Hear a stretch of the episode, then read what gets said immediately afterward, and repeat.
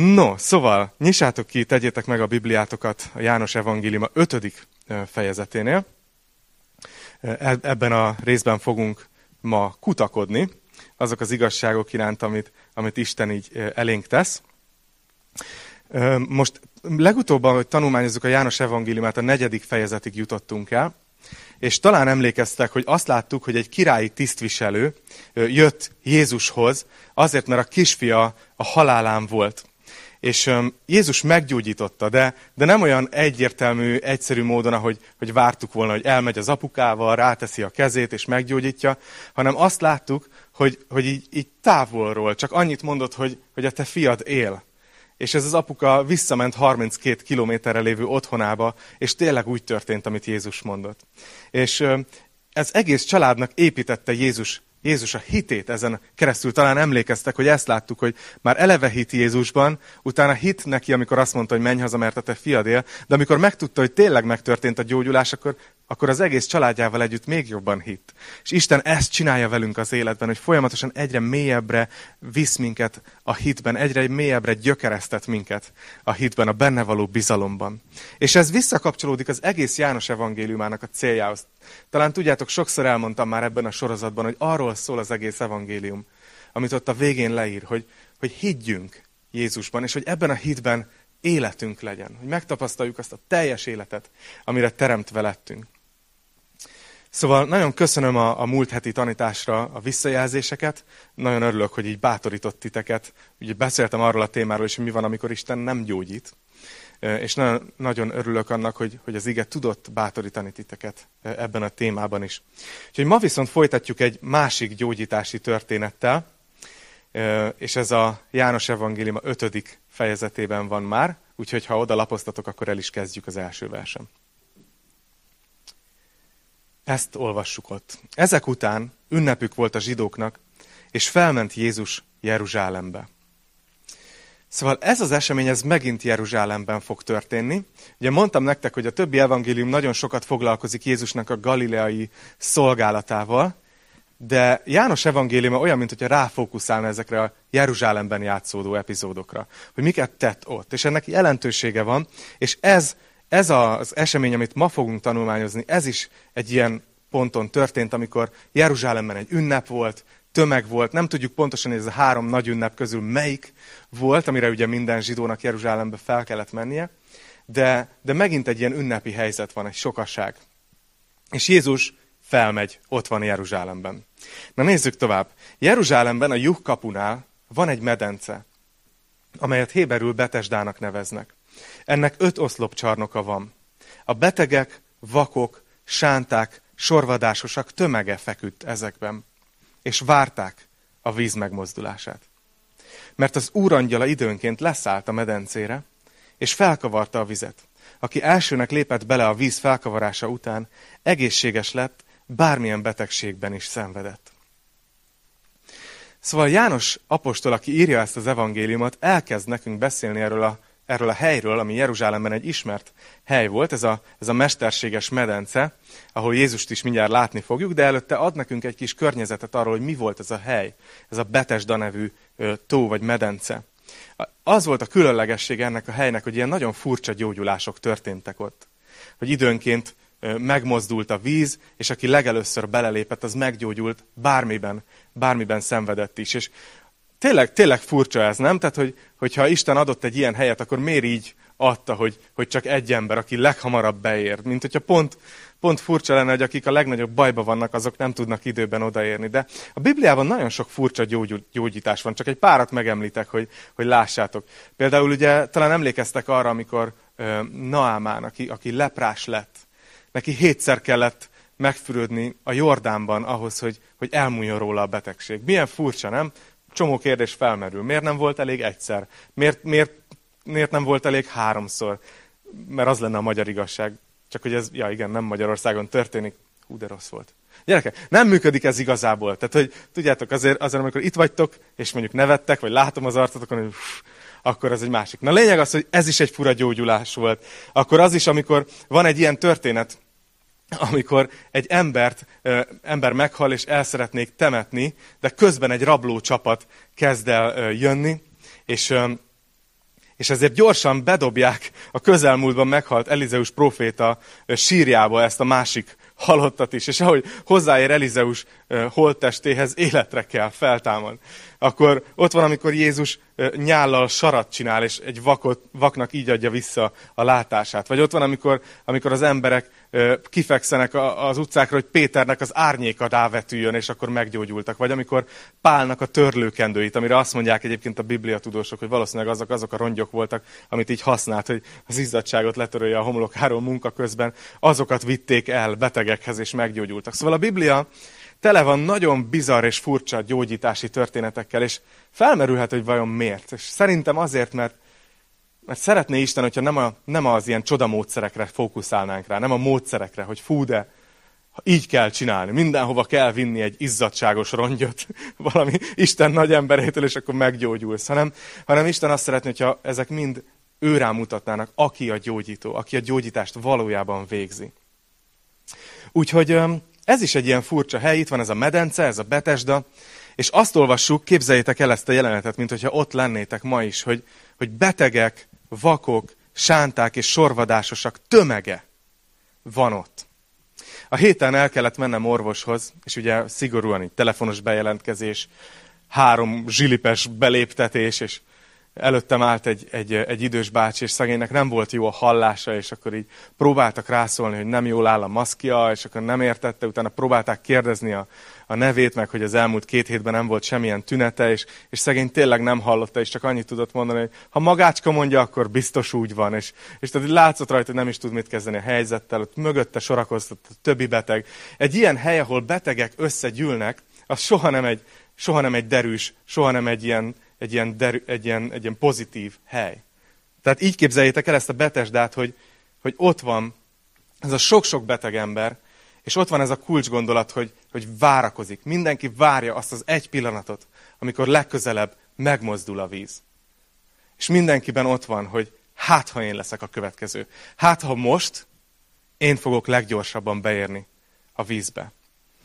Egyébként ez a hát, ha én leszek a következő, ezt a ezt a magyar egészségügy is tudja reprodukálni, ezt, a, ezt az életérzést. Na, de a lényeg, hogy kezdjük a történetünket. Volt ott egy ember, aki 38 éve szenvedett betegségben. Amikor látta Jézus, hogy ott fekszik, és megtudta, hogy már milyen hosszú ideje, megkérdezte tőle, akarsz-e meggyógyulni? Szóval miközben ott van ez a rengeteg beteg ember, mindenki arra vár, hogy meggyógyuljon. Jézus megtudja, hogy van ott egy ember, aki, aki nagyon-nagyon hosszú ideje fekszik ott, és nagyon hosszú ideje beteg. 38 éve beteg. Szinte olyan, mint hogyha Jézus megkeresné azt az embert, aki legrégebben beteg az ott lévők közül. Ugye nincs erre információnk, de 38 éve abba belegondolni is durva, hogy mennyire hosszú idő. Nem tudom, hogy, hogy ti, ti belegondoltok ebbe, kicsit, kicsit most próbáljátok. Én nem is élek annyi ideje. De, de 38 év alatt nagyon-nagyon-nagyon sok minden történik, még a világban is. Az olyan, mint hogyha ha most történne, ma történne ez, a, ez az esemény, mint hogyha az az ember 1982 óta lenne ebben a betegségben. Ez egy nagyon hosszú idő lenne. Gondoljatok bele, hogy mennyi minden történt 82 óta. Például azóta íródott a Schindler listája könyv. Gondoljatok bele, oké, okay. ilyeneket találtam. Brezsnyev halála. Az E.T. Földön kívüli című film volt az, ami 82-ben történt. Tehát, hogy azért ezek azok a dolgok, ami, amik akkor abban az évben történtek, és még egy csomó dolog, keressetek rá neten. De a lényeg az, hogy ez egy hosszú-hosszú idő. Ha ez az ember mondjuk 60 éves volt, amikor ez az esemény történik, ugye semmi információnk nincs, csak most a bele képzelés miatt mondok ilyet. Ha 60 éves volt, amikor Jézus megállt mellette, akkor 22 éves sem betegedett meg az egész életét gyakorlatilag ebben az állapotban tört, töltötte. És Jézus oda megy hozzá, és azt mondja neki, hogy akarsz-e meggyógyulni.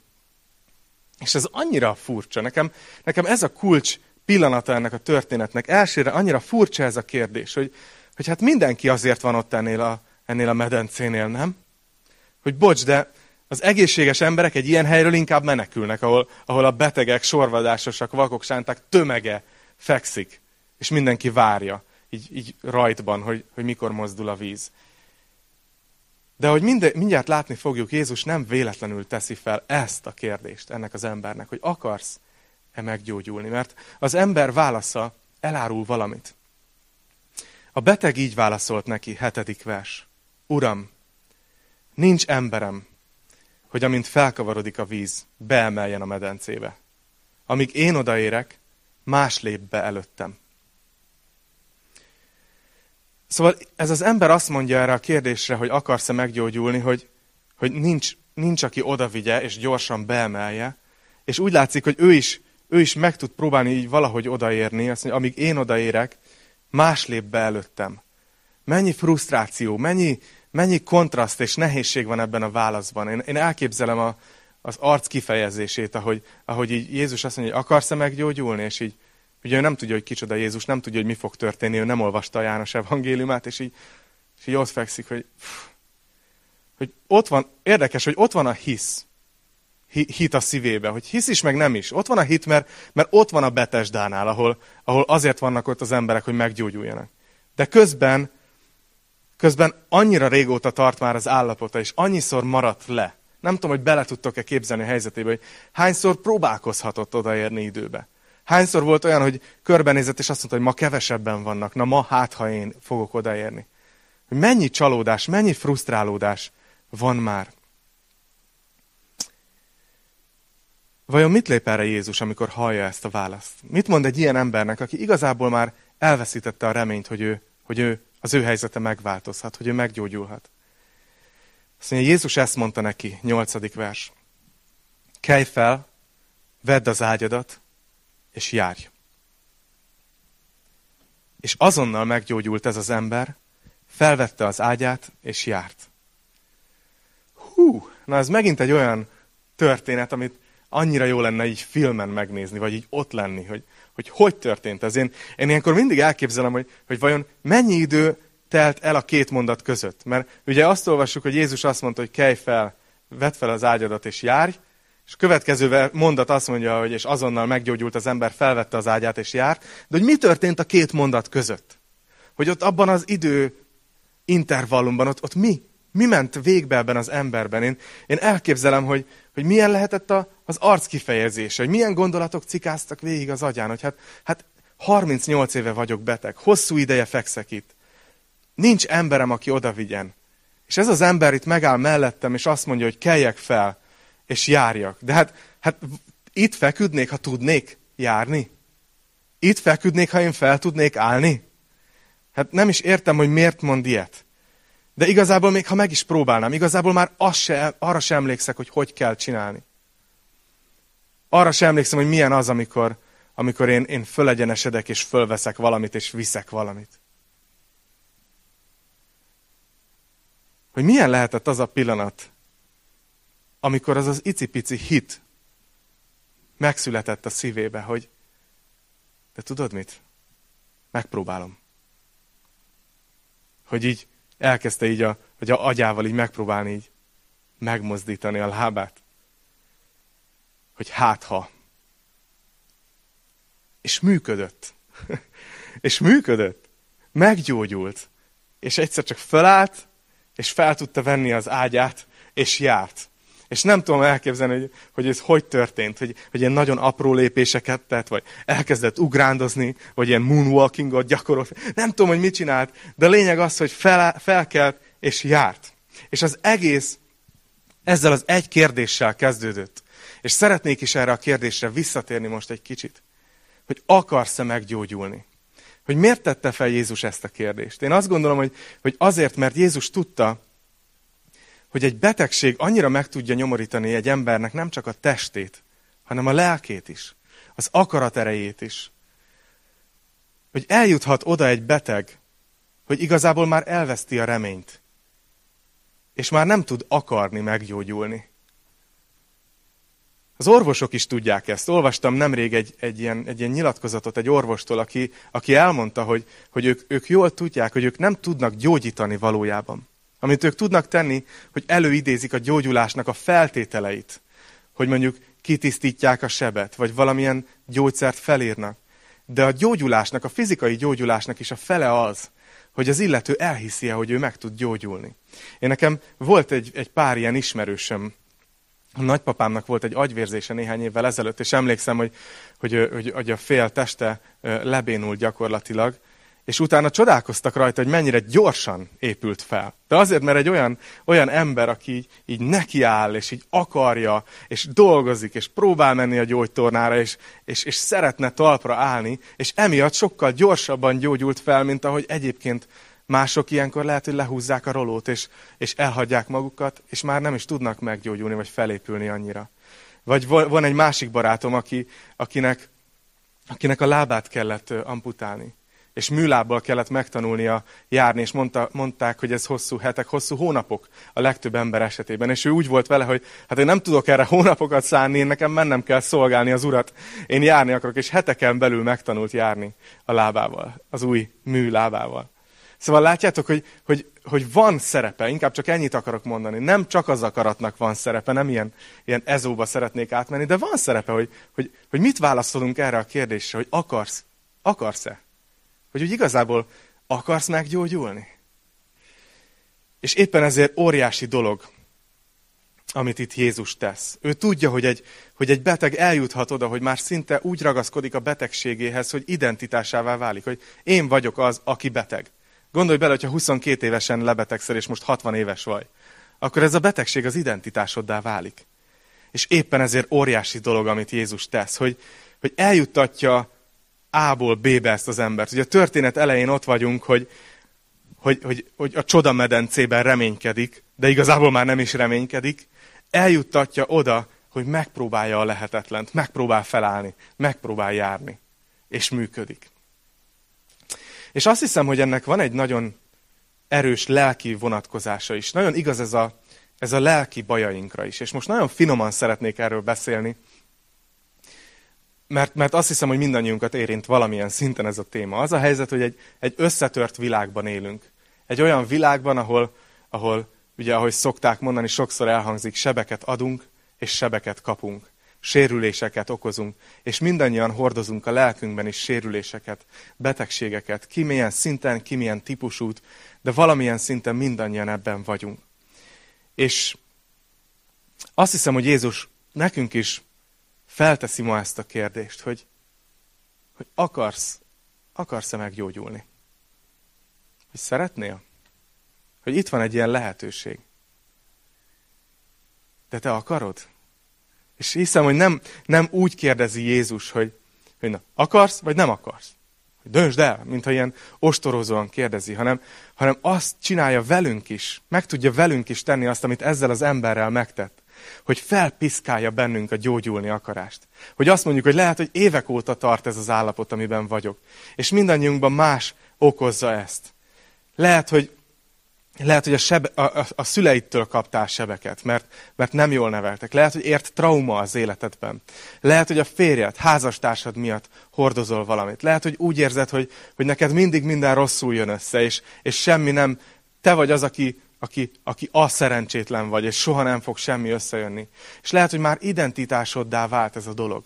Azért tudok erről így beszélni, mert nekem is vannak ilyen kis berögzött dolgaim. Nem mondom el, hogy ne éljetek vissza vele. De nekem is vannak, én is hordozok magamban ilyen dolgokat, ami, ami, ami már szinte így azt mondom, hogy ez már nem fog változni. Én ez vagyok, én, én így vagyok, valahogy kihúzzuk ezt az életet. És éppen ezért annyira bíztató nekem ez a történet, amikor Jézus odaáll ez az emberhez, ha valami reménytelen volt, akkor ez, hogy 38 év után ő meggyógyuljon. És azt mondja, hogy na, akarsz meggyógyulni? És azt hiszem, hogy Jézus odaáll hozzánk is. Nagyon tetszik, hogy Jézus nem oda megy, és azt mondja, mikor az ember azt mondja, hogy elkezdi hozni a kifogásokat, az, az érveket, amik teljesen racionálisak, hogy nincs emberem, hogy én túl lassú vagyok magamtól. Jézus nem azt mondja, hogy hát jó, ha nem akarsz, akkor nem akarsz. Sajnos akkor nem tudok veled mit kezdeni. Miért nem vagy kreatívabb? Miért nem bérelsz fel valakit? Ha nincs pénzed, miért nem kérsz legalább arra kölcsön, hogy Jeruzsálem legerősebb, leggyorsabb emberét ö, felbéreld egy fél napra, és oda vigyen, amikor megmozdul a víz? Hát, bocs, ha ennyire nem akarod, akkor nem tudok veled mit kezdeni. Jézus nem ezt mondja, hanem valahogy ezzel a kérdéssel felpiszkálja benne a gyógyulni akarást, hogy újra felébred benne az a hit, hogy lehet, hogy most meg tudok gyógyulni.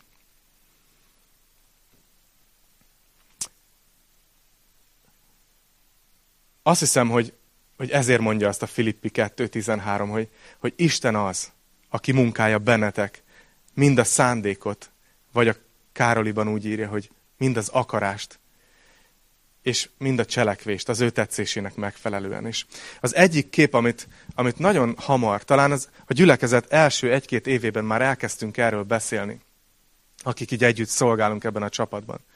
Hogy úgy érezzük, hogy ezt a gyülekezetet, a kistarcsai Golgotát Isten, Isten arra hívta, hogy, hogy ez legyen a gyógyulás helye, hogy ez legyen olyan, mint egy kórház az embereknek. És igazából ez, be is, ez meg is valósult. Nagyon sok olyan ember érkezik ide, mind online, mind offline, akik különböző sebeket hordoznak, különböző sebesüléseket. És, és láttunk az elmúlt években embereket meggyógyulni, újra kivirágozni, újra felépülni. És ez annyira nagyon nagy élmény, amikor, amikor Jézus hisszük, hogy ma is itt jár a gyülekezet között. Ahogy a jelenések írja, hogy Jézus jár a gyertyatartók között. Hiszük, hogy minden egyes alkalommal, akár online, akár offline, ő itt van közöttünk, és ő, ő odaáll így elénk, és, és fölcsillantja bennünk ezt a reményt, hogy, hogy akarsz meggyógyulni, mert, mert van lehetőséged rá. Csak az a pici hit kell, csak az, csak az a pici átadás, hogy megpróbálom, hogy nem adom fel. Ugye kicsit olyan ez, mint, mint hogyha bemegyek egy kórházba, attól még nem biztos, hogy meg fogok gyógyulni az valamilyen minimális hozzáállást nekem, nekem is kell hoznom, mondjuk ha az orvos mond valamit, akkor azt annak tekintélyt kell szavaznom, vagy bizalmat kell szavaznom, és azt mondom, hogy oké, okay, megpróbálom. Felírt valamit, beveszem. Azt mondja, hogy így tornáztassam, akkor így tornáztatom. Tehát nyilván nem mindenki gyógyul meg, aki bemegy egy orvoshoz, de jó esély van rá, és, és azt szeretném is, hogyha ez a gyülekezet mindig egy ilyen hely lenne, hogy, ahol, ahol, ahol Jézus így ak, munkálja bennünk az akarást is, és a cselekvést is. Na de nézzük, rögtön látunk egy másik hozzáállást ebben a történetben. Azt mondja, hogy aznap pedig szombat volt, amikor ez az egész történt. A zsidók, és itt mindig a vallási vezetőkről van szó, ekkor így szóltak a meggyógyított emberhez. Szombat van, nem szabad felvenned az ágyadat. Ő így válaszolt nekik. Aki meggyógyított, azt mondta nekem, vedd fel az ágyadat és járj. Megkérdezték tőle, ki az az ember, aki azt mondta neked, hogy vedd fel az ágyad és járj? De a meggyógyított ember nem tudta, hogy ki az, mert Jézus félrehúzódott az ott tartózkodó sokaság miatt. Szóval itt látunk egy nagyon-nagyon más hozzáállást. Kialakul egy konfliktus amiatt, hogy ez, a, ez, a, ez az ágycipelés, amit Jézus kért az embertől, ez szombaton történt, és ugye szombaton nem szabadott munkát végezni, tehát a saját ágyát se vihette volna. Akkoriban a rabbik ezt úgy tanították, hogy még a, a zsebedbe se legyen még egy tű sem, mert az is annak számít, hogy valamit cipelsz, és munkát végzel a szombaton. Szóval nagyon komolyan vették ezt, hogy a szombaton nem szabad munkát végezni. És ehhez képest Jézus pont szombaton gyógyította meg ezt az embert, és mondtam neki, hogy vedd fel az ágyadat, és, és járj. És nagyon érdekes, nézzétek meg, hogy ez az ember, ez éppen most gyógyult meg. Ez, ez, ez úgy, én úgy képzelem el ezt a jelenetet, és most megint csak nem politika, és légy senkinek kommenteljen erről. De, de. Ez olyan, mint hogyha most valaki itt a Kistarcsai kórházba 38 éve feküdne betegen. Jó? És mondjuk ma este, tudod, így, így fél kilenckor kiengednék, mert meggyógyult. És nem tudom, a, a parkolóban megbüntetnék, mert kiárási tilalom van. Tehát, hogy, hogy ér, értitek, hogy mennyire abszurd a történet? Vagy, vagy tudod, 38 év után meggyógyulna, és kilép az utcára, és megbüntetnék, mert nincs rajta maszk. Tehát ezt most csak azért mondom, hogy így, így képzeljétek el, hogy milyen ez a jelenet, hogy ez az ember 38 év után egészséges. És azt mondja, hogy aki meggyógyított, az mondta, hogy vegyem föl az ágyamat. És ők, ők nem is, mintha nem is hallanák meg a gyógyítás részt hanem azt mondják, hogy ki az, aki azt mondta, hogy vedd fel az ágyadat. És a János nagyon profi, mert a következő mondatban azt mondja, hogy a meggyógyított ember pedig azt mondta.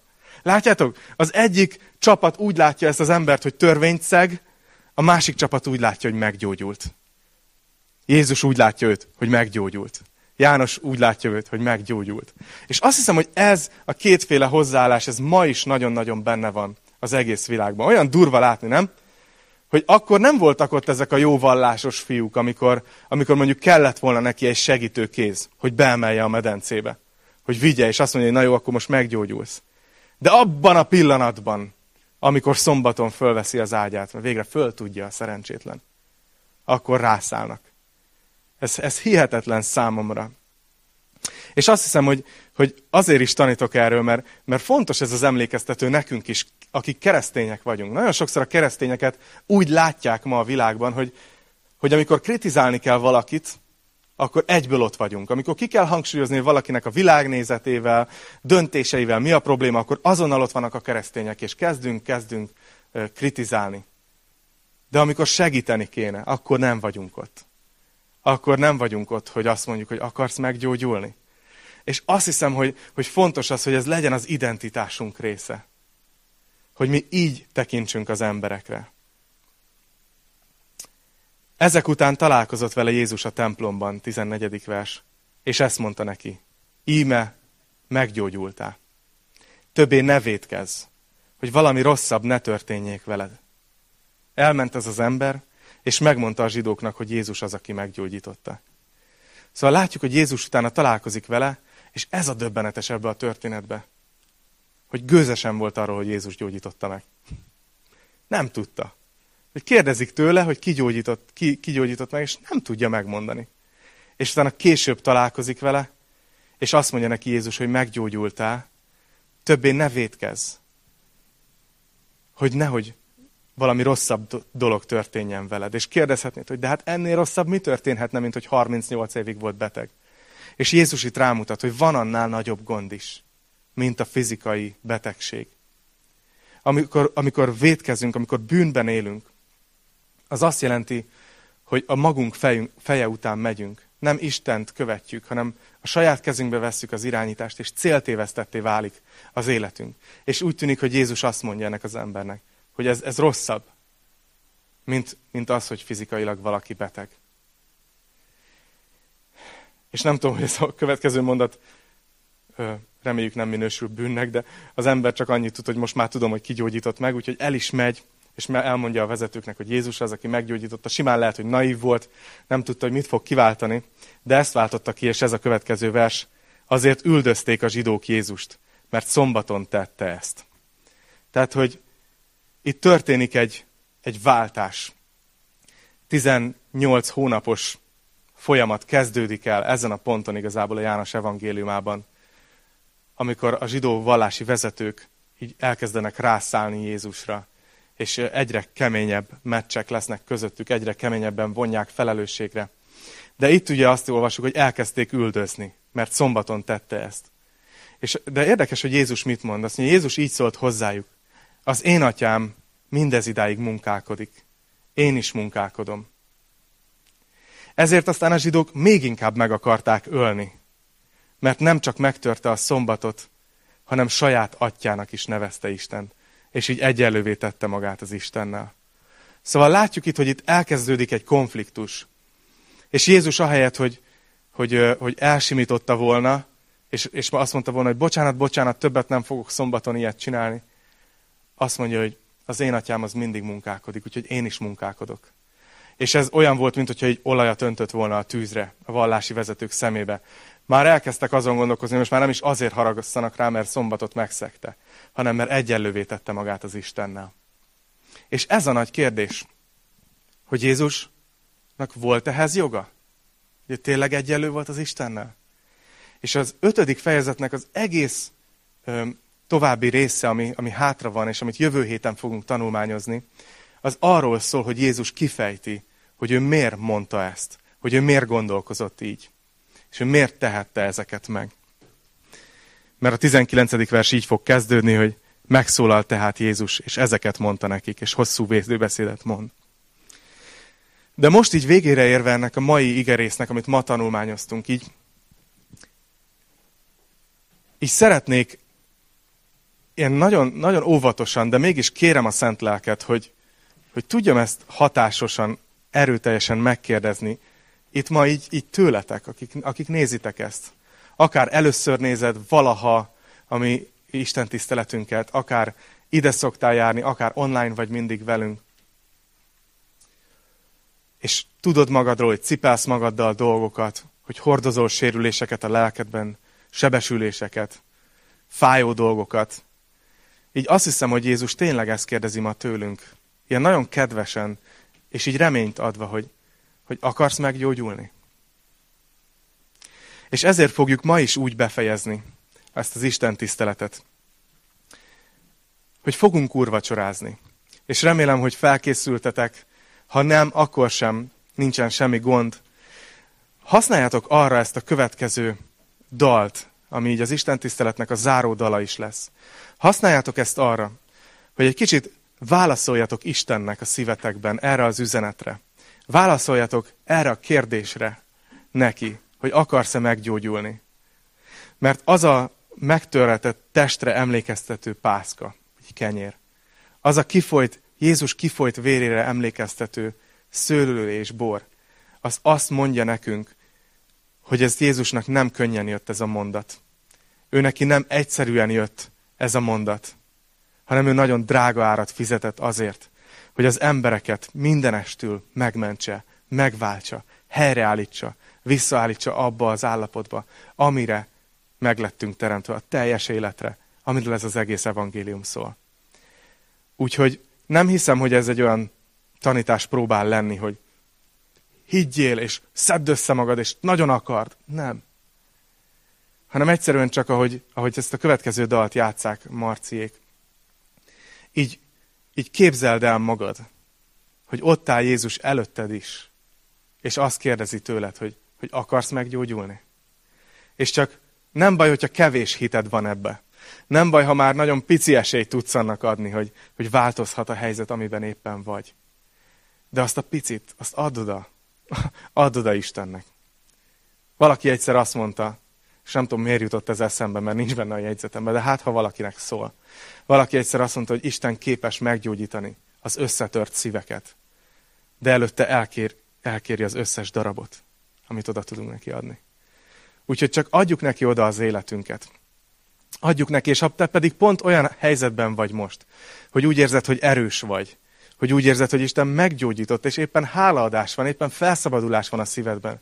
Akkor is, ahogy urvacsorázunk, és ahogy énekeljük ezt a dalt. Adj hálát Istennek, és kérd tőle, hogy vezessen olyan emberekhez, akik felé tudsz szolgálni ezzel a bátorító üzenettel, ami, amit itt ma elénk tárult János evangéliumából. Úgyhogy, úgyhogy remélem, hogy építette a hiteteket ez a mai igerész. Úgyhogy gyertek, imádkozzunk, és utána egy dallal fogjuk befejezni az Isten tiszteletet. Mennyei atyám, köszönöm neked azt, hogy a te igéd az élő és ható, és minden alkalommal, akárhányszor tanulmányozzuk, akárhányszor vesszük újra elő, ezt a történetet mindig adsz belőle újat. Én köszönöm neked személyesen is ezt, hogy gyerekkorom óta hallottam ezt a történetet. De mégis újra és újra friss erővel szólít meg engem is.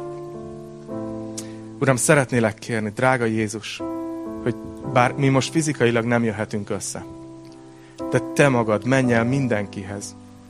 Legyél ott minden egyes nappaliban, minden egyes helyen, ahol, ahol be van kapcsolva a tévé, vagy a laptopnak a képernyője, vagy egy telefonnak a képernyője, és ahova most eljut ez, a, ez az üzenet. Imádkozom azért, hogy te jelenj meg ott. És így, ahogy énekeljük ezt a dalt, így, így tedd fel a te hangodon a kérdést hogy akarsz-e meggyógyulni. És kérlek, Uram, hogy neveld a hitünket. Növeld a hitünket. Hogy segíts, hogy egyre jobban, napról napra, hétről hétre, évről évre mélyüljön a hitünk benned, egyre mélyebbre gyökerezzünk. Köszönjük, hogy Te végzed a munkádat. Egyrészt végzed a munkádat ma, mert még mindig munkálkodsz velünk. De köszönjük azt is, hogy az úrvacsora pedig emlékeztet arra, hogy, hogy egy módon pedig befejezted a munkádat. És azt mondtad a kereszten, hogy elvégeztetett. Köszönjük, hogy, hogy üdvösséget adtál nekünk. És imádkozom azért, Uram, hogyha valaki úgy hallgatja ezt a tanítást, hogy még nem tért meg, még nem adta át az életét neked, akkor legyen ma az a nap, amikor ezt megteszi. Úgyhogy szeretünk téged, és téged dicsőítünk az egész életünkkel, és most ezzel a dallal is. Köszönjük, hogy vagy nekünk. Te nevedben imádkozunk, Jézus. Amen. Amen.